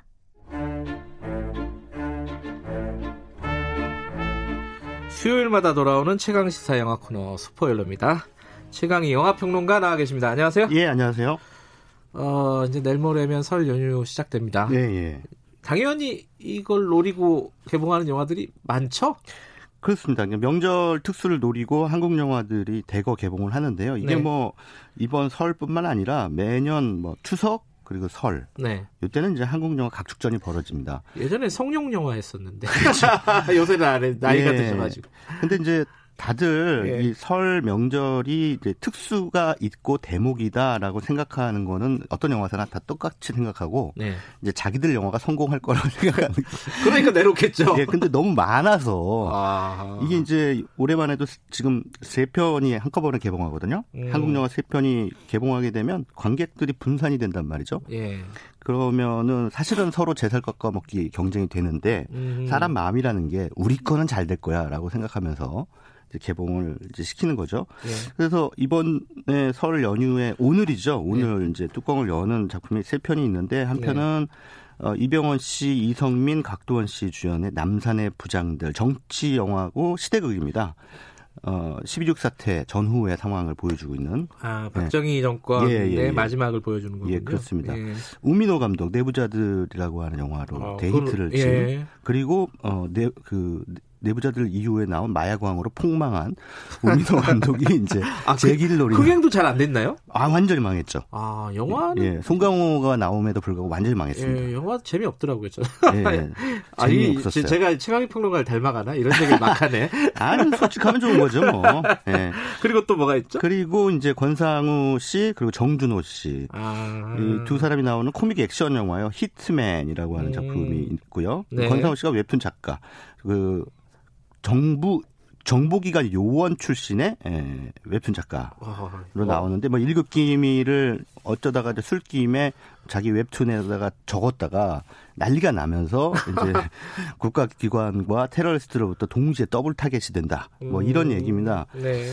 어 그리고 또 그 이성민 씨가 사실은 남산의 부장들에서는 박정희 전 대통령 역으로 나오는데 또 나와요. 미스터 주 사라진 어, VIP라고 하는 요새 잘 나가시네요. 예. 예. 이성민 씨 그리고 김서형 씨, 배정남 씨 이런 신하균 씨도 나오네요. 미스터 주 사라진 VIP 이 작품도 이번에 이제 설 연휴를 아, 노리고 개봉하는 액션 코미디 영화인데요. 아, 이것도 코미디예요? 예. 음. 그래서 어, 전반적으로 조금 어, 무거운 느낌의 정치 스릴러 남산의 부장들이 있고 그다음에 두 편은 코미디입니다. 음. 그런데 이게 공교롭게 세 편 다 정보기관 안기부나 국정원이 나온다는. 아 미스터 주 사라진 VIP도 예, 그렇습니다. 그런 내용이 들어가 있군요. 예, 예, 예. 어, 왜, 왜 그렇죠? 뭐 시대 정신을 반영하는 건가? 뭐 일단 정보기관이라고 하는 그 어. 소재 자체가 뭔가 얘기를 만들어내기가 음, 편하죠. 네. 네. 그래서 이제 집어넣는 건데 앞, 뭐 뒤에 히트맨이나 미스터주 같은 경우에는 그냥 이야기를 재밌게 끌고 가기 위한 핑계로 네. 정보기관을 끌어왔다면 남산의 부장들은 그 제목에서도 딱 시사하다시피 그냥 직접적으로 은유를 하죠. 예, 예 남산 부장들, 예. 남산 하면 딱 떠오르는 게 이제 중앙정보부 아닙니까? 네, 아니 예전에 뭐 남산에 끌려갔다 네, 뭐 이런 얘기도 많이 예, 예, 중앙정보부 예. 부장이라고 예. 하면 중앙정보부 부장이죠. 예. 그래서 어, 박정희 전 대통령 시절에 가장 막강한 그 권력을 대통령 다음으로 음. 거의 2인자급의 권력을 휘둘렀던 그런 어, 중앙정보부장들의 이 막후에서 음. 16 사태가 벌어지기 직전에 이제 어떤 상황들이 벌어졌나 음. 이런 것들을 보여준 남픽션 영화인데 네. 이게 사실은 실화를 바탕으로 하고 있잖아요. 이게 네. 원작 자체도 논픽션이고요. 이게 어디 아 동아일보 예 네. 그렇습니다. 저도 예. 이거를 쭉 읽지는 않았지만은 네, 네. 어, 중간 중간 흥미롭게 읽었어요. 예. 네. 김충식 작가라고 한 분이 쓴 논픽션 베스트셀러죠. 네. 어, 제목도 남산의 부장들이고요. 그것을 이제 그대로 우민호 감독이 에, 영화적으로 음. 재구성했습니다. 우민호 감독은 어, 제가 보기에는 그냥 오리지널 시나리오, 그러니까 본인이 직접 창작한 시나리오를 가지고 영화를 찍을 때는 대부분 망하고 그 전에 간첩이라든가 파괴된 사나이 다 흥행 실패했거든요. 아 내부자들도 웹툰 내부자들은 웹툰 네, 웹툰이었죠. 예, 이거 이것도 원작이 있잖아요. 아 원작을 어 영화화했을 때 평가도 괜찮아요. 음흠. 그래서 요 분은 그런 징크스가 있기 때문에 이번 남선의 부장들도 잘 되지 않을까. 마침 보니까 어, 이번에 개봉한 설 연휴 개봉하는 세 편 가운데 아, 가장 높은 예매율을 기록하고 있습니다. 아, 그래요? 예, 그래서 뭐 이변이 없는 한 설 연휴에 박스오피스 1위를 하지 않을까 기대를 모으고 있는데 다만 제가 어, 이 작품에 대해서 뭐 말씀을 드리기 전에 좀 예, 얘기하고 싶은 게 뭐냐면 네. 우리나라 실화 영화들 특히 현대사를 배경으로 한 실화 영화들 같은 경우에는 실화를 바탕으로 했음에도 불구하고 등장 인물들이 전부 가명이에요. 근데 여기서 사실은 어 그 박정희 전 대통령에게 총을 쏜 사람이 김재규 누구나 잘 알고 네. 있죠. 김재규인데 여기서는 이병헌 씨가 그 역할을 맡았는데 이름이 김규평.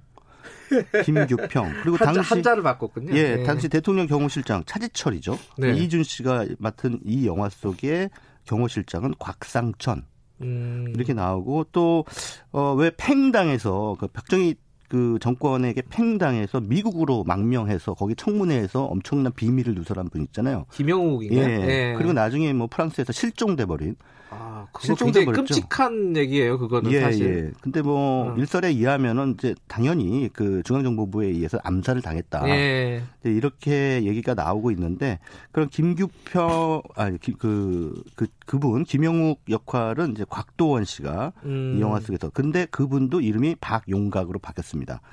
어. 이렇게 사실 가명을 쓰는 이유는 일단 안전하기 위해서죠.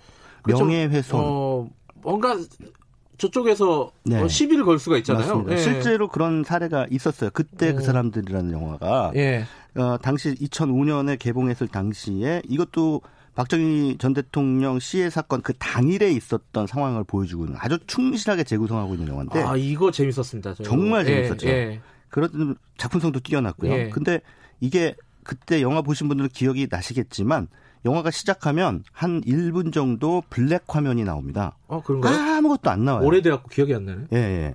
그게 원래 사실은 박정희 전 대통령 장례식 장면이 나갔어요.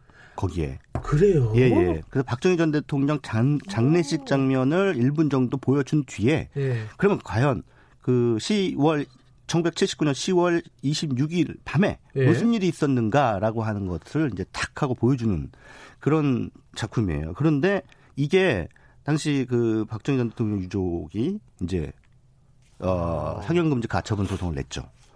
근데 상영금지 가처분 소송을 냈는데 법원이 그 유족의 손을 들어줬습니다. 아니, 그걸 왜 손을 들어주죠? 그러니까 이게 2005년이라는 거죠. 15년 전과 이제 지금의 법 감정이죠. 아. 법 감정의 차이라고 할 수가 있겠는데. 예. 근데 이건 사실은 굉장히 그때 당시에 법원이 나쁜 선례를 남긴 거죠. 음. 그 이유로 모든 한국 시대극 영화는 실화를 바탕으로 했어도 실명을 거론할 수가 없게 된 거예요. 아. 그때 그 사람들처럼 될까봐. 가처분 당하면은 엄청나게 예, 손해잖아요. 예, 만약에 그렇죠. 인용이 돼버리면은. 예.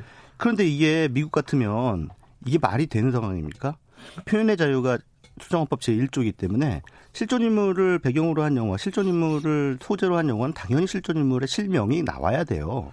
그러니까 케네디 네. 대통령 암살 사건을 네. 다루는데 네. 뭐 케이지 로버트. 대통령 이름 이상하잖아요, 그게. 그렇죠. 레이건 나왔는데 음. 뭐 로버트라고 부른다든가. 이럴 수는 없지 않습니까? 하물며 어. 최근에 나온 뭐 트루스라는 영화도 그냥 조지 부시 하면 조지 부시로 나와요. 어. 그렇다고 조지 부시가 사형금지 가처분 신청 안 내거든요. 어.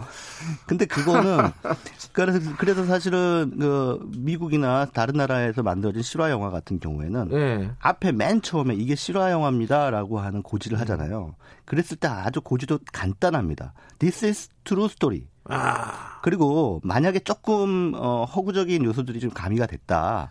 그러면 based on true story. 네, 실화에 근거함. 음. 딱요 마디만 써요. 요 네. 한마디만. 그런데 한국 영화는 길죠.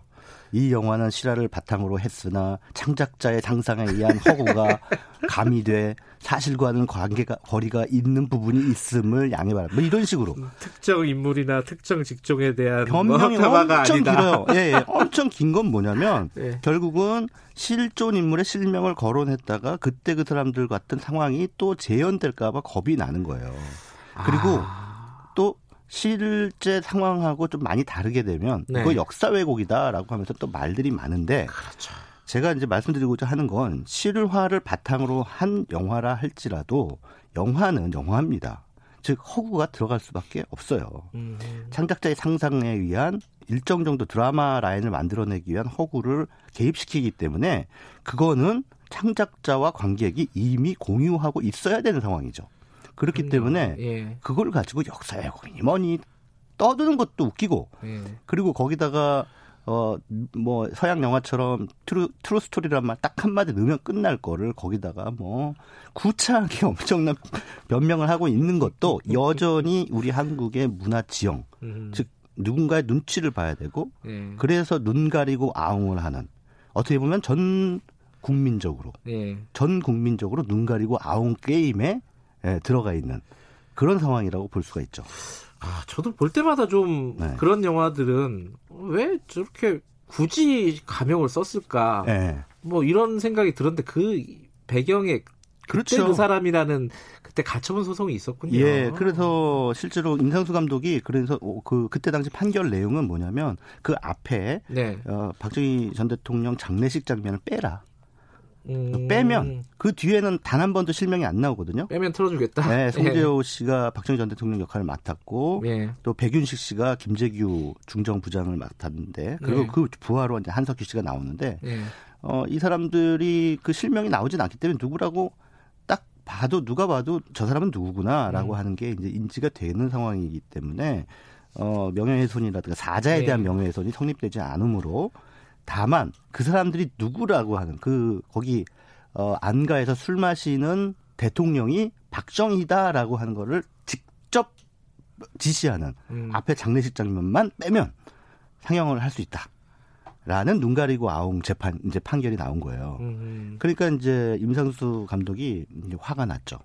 당연히 화가 나죠. 예, 창작자 자기 예. 예, 자기 작품의 가이지를 아니 시대가 어느 때인데 가이지를 하라느니 이게 말이 됩니까? 라고 하면서 아예 그러면은 그 장면을 무지, 즉 블랙 화면으로 내보내겠다. 음. 근데 나름대로 이제 화가 나서 네. 저항을 한 거예요. 아. 그래서 처음에 영화가 시작되자마자 어, 1분 정도 그냥 아무 장면이 안 나오는 블랙으로 갑니다. 아, 성격이 있네요, 이선수 네, 감독. 그냥 저항, 그러니까 굴복하지 않겠다라고 네. 하는 창작자의 저항이죠. 그렇게 이제 했는데 또 이제 그 이후의 작품에 이제 그 판례가 영향을 미쳤죠. 그래서 음. 지금도 아직까지 어, 남산의 부장들처럼 이렇게 가명을 쓰는 음. 상황이 됐는데 언젠가 어, 역사 영화에서 특히 현대사 영화에서 실제로 실명을 쓰게 되고 네. 그 실명을 쓴 것을 누군가가 뭐 그럴 일은 없었으면 좋겠습니다만 만약에 명예훼손으로 네. 어그 뭐 가처분 신청을 낸다고 한다면 법원이 이번만큼은 만약에 그런 상황이 벌어진다면 표현의 자유가 우선이다라고 하는 판결을 내려서 네. 좀 한국 영화도 진일보하기를 바랍니다. 그때 그 사람들은 아까 2003년 개봉이라고 하셨잖아요. 그때 그 사람들은 2005년이요. 2005년, 예, 2005년 예. 그때 저 그 되게 블랙 코미디였고 네. 사실은 굉장히 이제 다시 한번 해석을 한 거잖아요. 11.6 예. 사태를. 예, 그렇습니다. 근데 지금 2019년 아 이제 20년이군요. 2020년에 뭐 기획자들은 생각을 했을 거 아니에요. 네. 이 영화가 사람들한테 먹힐 거라고 생각했을 거 아니에요. 그랬으니까 그렇죠. 만들었겠죠. 네. 지금 이게 먹힌다고 생각하는 이유가 뭘까요? 지금 이 시대 2020년에. 어, 굉장히 그 난해한 질문을 하시네요. 난해한 질문을 넘어갈까요? 아니 남산의 부장들밖에 없어요. 어. 그래요? 사실은 박정희 음. 전 대통령 음. 때의 얘기를 다룬 거는 남산의 부장들밖에 없는데 어, 사실 11.6 사태라고 하는 게 너무나 그 사실 유신 정권의 모순이 집약돼서 일어난 그런 사건이기 때문에 영화화하기에 아주 적당한 소재죠. 왜 그렇지 않습니까? 거의 조폭 누아르잖아요. 진짜 극적이에요 사건 예, 예 자체가. 예, 예. 그냥 그 음. 그날의 상황만 보여주면 예. 그냥 조폭 누아르예요. 정확하게 얘기하면. 그러니까는 그 누구야 그 밑에 그 어, 중간 보스가 예. 보스 죽인 날이에요. 어, 그런, 그런 셈이죠. 예. 사실상 뭐 그 사람들이 노는 그 술자리 장면도 그때 그 사람들에서 보셨겠습니다만 네. 그게 어디 그 한 나라의 정치를 하는 사람들의 술자리입니까? 거의 음. 그 조폭들 예, 밤그 눈사람 술자리나 뭐 다름이 없고 그런 거죠. 아. 근데 뭐 어찌됐든 그런 상황에서 이제 우민호 감독이 아, 아마도 그 박정희 대통령 시절에 대한 이야기를 한번 다시 한번 끄집어내서 영화로 만들고 싶어 했던 것 같아요. 그래서 이전에 어, 마약왕이라는 영화는 네. 그때 당시 어떤 어, 유신 시대의 모순된 정치 사회적인 상황을 네. 어, 실존인물 송강호 씨가 연기한 그 네. 당시 그 마약을 만들어서 수출하는데 앞장섰던 네. 수출 마 약 수출 마약 수출 역군 그 사람을 통해서 그 당대의 좀 우픈 그런 상황들을 음. 이제 보여준 거고 아, 이번에 이제 남산의 부장들을 통해서 그래서 결국 유신 체제가 어떻게 붕괴되는가라고 음. 하는 것을 조금 더 드라마틱하게 또 그 사건의 중심으로 본격적으로 들어가 본 거죠. 이제 그렇게 보시면 될 것 같습니다. 예, 이게 벌써 40년 전이잖아요. 40년도 네. 넘었네요. 예. 지금 10대, 20대들한테는 네. 어, 최강희 평론가나 저한테는 대략 뭐 음. 한국 전쟁이나 네. 뭐 일, 일 제 강점기 마지막 즈음 그렇죠. 그거랑 비슷한 시기인 거예요 지금 맞아요, 맞아요. 시대로 보면은 예, 예. 굉장히 옛날 얘기일 수 있어요 젊은 사람들한테는 그러네요. 예. 저도 사실 태어난 게 저는 이제 1969년에 태어났는데요. 네. 생각해 보니까 음, 한국 전쟁 19년 후에 태어났더라고. 어. 그래서 일제 강점기라고 전후 세대인가요? 그러면 전, 아니, 전후 세대로 일제 강점기가 1945년에 우리가 음. 해방됐으니까 음. 그렇게 따지면은 불과 24년 뒤에 태어난 거예요. 음.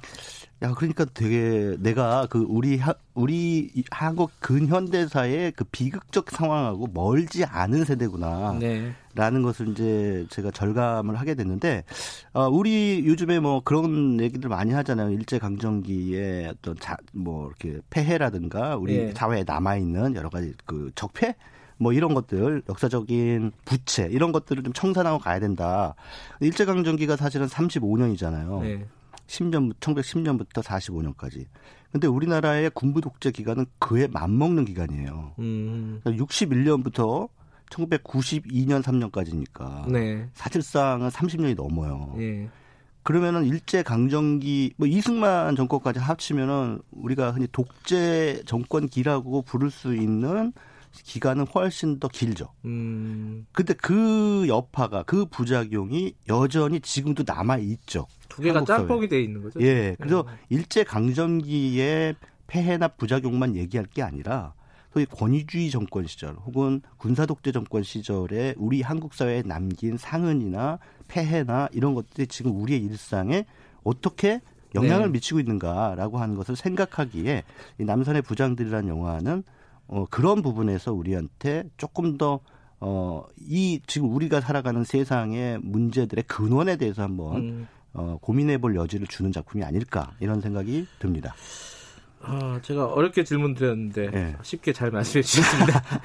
남산의 부장들 어, 아까 말씀하신 그때 그 사람들하고 한 비교해서 네. 예. 어, 그 당시 사건 그 시대를 어떻게 해석했는지 네. 한번 보면은 흥미로울 것 같습니다. 오늘 말씀 감사합니다. 예, 고맙습니다. 설 잘 세시고요. 예. 최강희 영화 평론가였습니다. 지금 시각은 8시 48분입니다.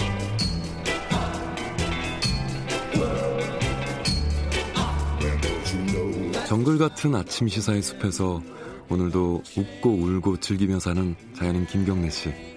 그의 하루 일과는 KBS 1라디오 김경래의 최강 시사를 진행하는 것으로 시작합니다. 어, 그런데 이게 무슨 소리죠? 아침부터 열심히 준비한 자연인 김경래의 밥상 같이 드셔보실래요? 후회 없는 아침 건강한 시사 김경래의 최강 시사 네, 김경래 최강 시사 듣고 계십니다. 어, 파병 결정, 호르무즈 해협의 파병 결정에 대한 얘기를 조금 더 해보겠습니다.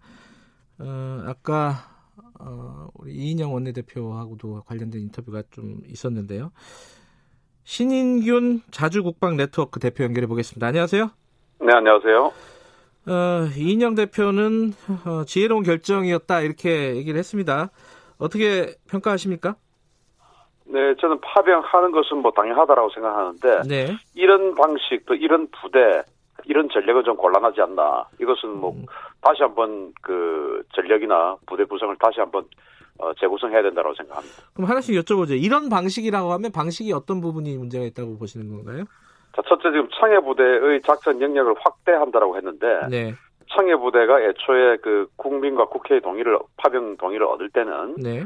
그 소말리아 해적을 상대로 해서 예. 아덴만 지역에서 어, 아라비아해 영역에 이르는 그 지역에서 해적을 상대로 우리 상선을 지킨다라는 네. 어, 그런 대상으로 우리 예. 군을 보냈지 않습니까? 예. 그 해적은 무장이라 해봐야 AK-47 소총 그리고 뭐 아무리 그 세봐야 RPG-7 로켓포 예. RPG-7 200m밖에 안 날아가거든요. 음. 그런데 지금 이 작전 영역을 확대한다라고 네. 일방적으로 결정한 이 상대는 지금 뭐 지난주에 보셨듯이 미국을 상대로 탄도미사일 22발이나 쏘는 그런 정규군 아니겠습니까? 네. 그러면 과연 이 해적을 상대로 구성했던 이 부대가 그 탄도미사일을 쏘는 그런 정규군과 상대할 수 있는 능력, 능력이 되느냐. 음흠. 그걸 봐야 되는데 능력이 안 되거든요. 그럼 음흠. 그 피해를 어떻게 감당할 것인지. 아, 네. 무리하다 혹은 위험하다라고 말씀하시는 거네요. 기본적으로는. 그렇습니다. 그러면은 어 절차적으로 이게 국회 동의가 필요했던 부분이라고 보시는 거예요?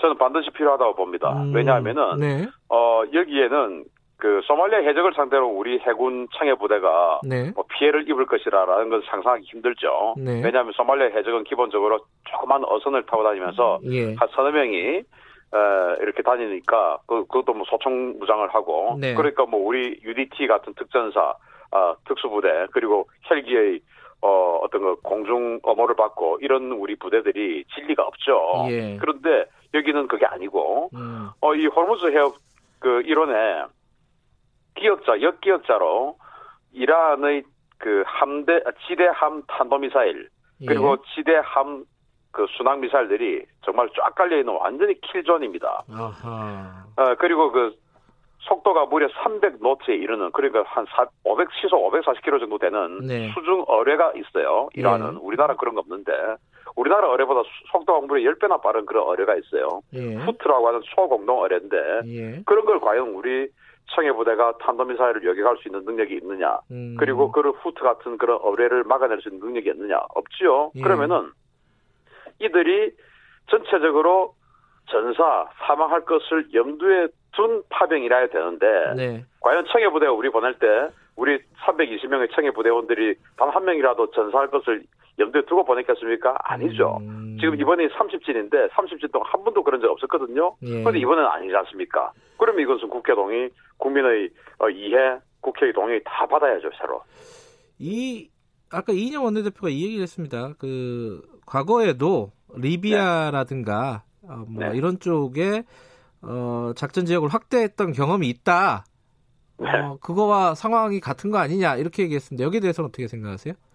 한마디로 어이없는 말이죠. 어, 왜냐하면 리비아에 부분이요? 예. 보냈을 예. 때는 네. 당시에 리비아 내전이 발생해서 네. 우리 교민 철수 작전에 보냈던 거예요. 예. 그 전투하러 보낸 게 아니고 네.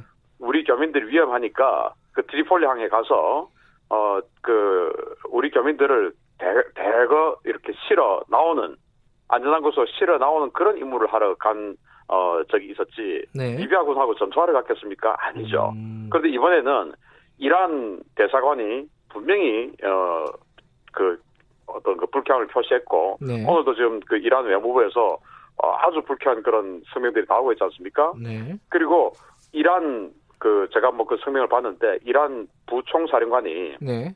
여기에다가 어 호르무스에 보내는 세력들 전부 적대 세력을 규정할 것이고 어, 인민, 아, 저, 그 혁명 수비대의 어떤 강력한 맛을 보게 될 것이다. 이런 그 이야기를 하고 있는 곳에 리비아하고 똑같이 평가한다는 것은 정말 국민들 속이는 행위죠. 근데 이제 이란의 반응에 대해서도 어, 네. 우려할 만한 수준은 아니다. 그리고 이란과 사전에 교감이 있었기 때문에 네. 그 결정의 저간에는 그게 깔려 있는 것 같아요. 설마 어, 이란이 네. 우리를 쓸데없이 공격을 하겠냐? 이런 게 저간에 좀 있는 것 같아요. 그게 아니면 이런 결정을 할 수는 없겠죠. 아니겠습니까? 네. 너무 아니한 거 아니겠습니까? 음. 미국은 아르빌 기지나 알 아사드 기지에 이란이 탄도미사일 22발을 쏠 거라고 생각했겠습니까? 음. 안 했겠죠. 네. 자 그런데 어 지금 이 호르무즈 해협 일원에는 한 세 개 그룹 정도의 군사력이 집중을 합니다. 네. 첫 번째는 미국을 위시해서 미국, 영국, 그리고 캐나다, 호주 등은 이제 파이브 아이즈라고 하는 그런 네. 세력들이죠. 예. 그 다음에는 이제 프랑스, 독일을 중심으로 한 유럽 국가들이에요. 예. 벨기에, 네덜, 아, 덴마크 이런 나라들. 예. 그리고 이제 한국과 일본이 독자적으로 좀 간다고 하는데 예. 한국이 미국과 거의 뭐 같은 부대임에도 불구하고 외형적으로는 다르게 행동할 것이라는 것을 어 사실은 이란도 바보가 아닌다며 알고 있죠. 네. 자 이런 야그 세 가지 그룹이 있는데 이란이 자신들 영해에서 이 영해 안에 이란의 영해 안으로 들어가야 되거든요. 호르무즈 네. 해협은. 그럼 자신들 영해에서 이렇게 수많은 군함들이 에, 득실거릴 때 어, 정말 한번 그 이란의 지금 정권 하메네이 정권도 지금 위험하지 않습니까? 네. 그래서 자신들의 의지를 한번 보여줘야 되겠다라고 예. 판단할 때 그러면 뭐 독일, 프랑스, 호주, 캐나다, 영국, 미국 이런 나라들 중에서 어떤 나라를 공격하겠습니까? 시범 케이스로 예를 들어서 음. 한 나라를 정말 공격해야 되겠다라고 마음먹었을 때 가장 만만한 나라 공, 격하지 않겠습니까? 그게 우리나라가 될 가능성 없겠습니까? 음. 저는 아주 높다라고 보거든요. 그럴 경우에 우리 청해부대가 그러한 공격을 막아낼 수 있는 능력이 있냐? 우리 국민들 상상하는 것처럼 청해부대의 그 왕건함, 앞으로 갈 충무공 이순신, 문무대왕 이런 군함들의 여경 능력이 거의 아주 최하 수준이에요. 음. 그러면 320명의 그 목숨 미사일 한 방 맞으면은 다 산화할 수 있는데 그 엄청난 국가를 갖다가 이 정부가 감당할 수 있느냐? 감당할 수 없으면 국민의 동의를 얻어야죠. 근데 왜 이렇게 지금 원내대표까지 나서서 그런 식으로 음. 리비아 겸민 철수작전 한 것을 마치 전투하러 간 것처럼 호도를 하고 이건 안 맞는 것이죠. 그러니까 말씀하시는 거는 어. 이 유조선의 안전 확보라든가 이런 걸 위해서는 파병을 하는 게 맞다. 그렇죠, 맞죠. 예, 맞는데 지금 어, 신인균 대표께서는 맞는데 지금 네. 수준의 전력을 어, 파병을 한다는 것은 위험 매우 위험한 결정이다 이런 거네요 결론은 그죠? 매우 위험하고 그건 거의 저는 뭐 자살행위라고 생각합니다. 알겠습니다. 아, 네. 여러 가지 얘기들이 나오고 있는데 오늘 신인균 자주국방 네트워크 대표와 말씀 나눠봤습니다. 고맙습니다. 감사합니다. 네. 1월 22일 수요일 김경래 최강시사 오늘은 여기까지 하겠습니다. 저는 뉴스타파 기자 김경래였고요. 내일 아침 7시 25분 다시 돌아옵니다.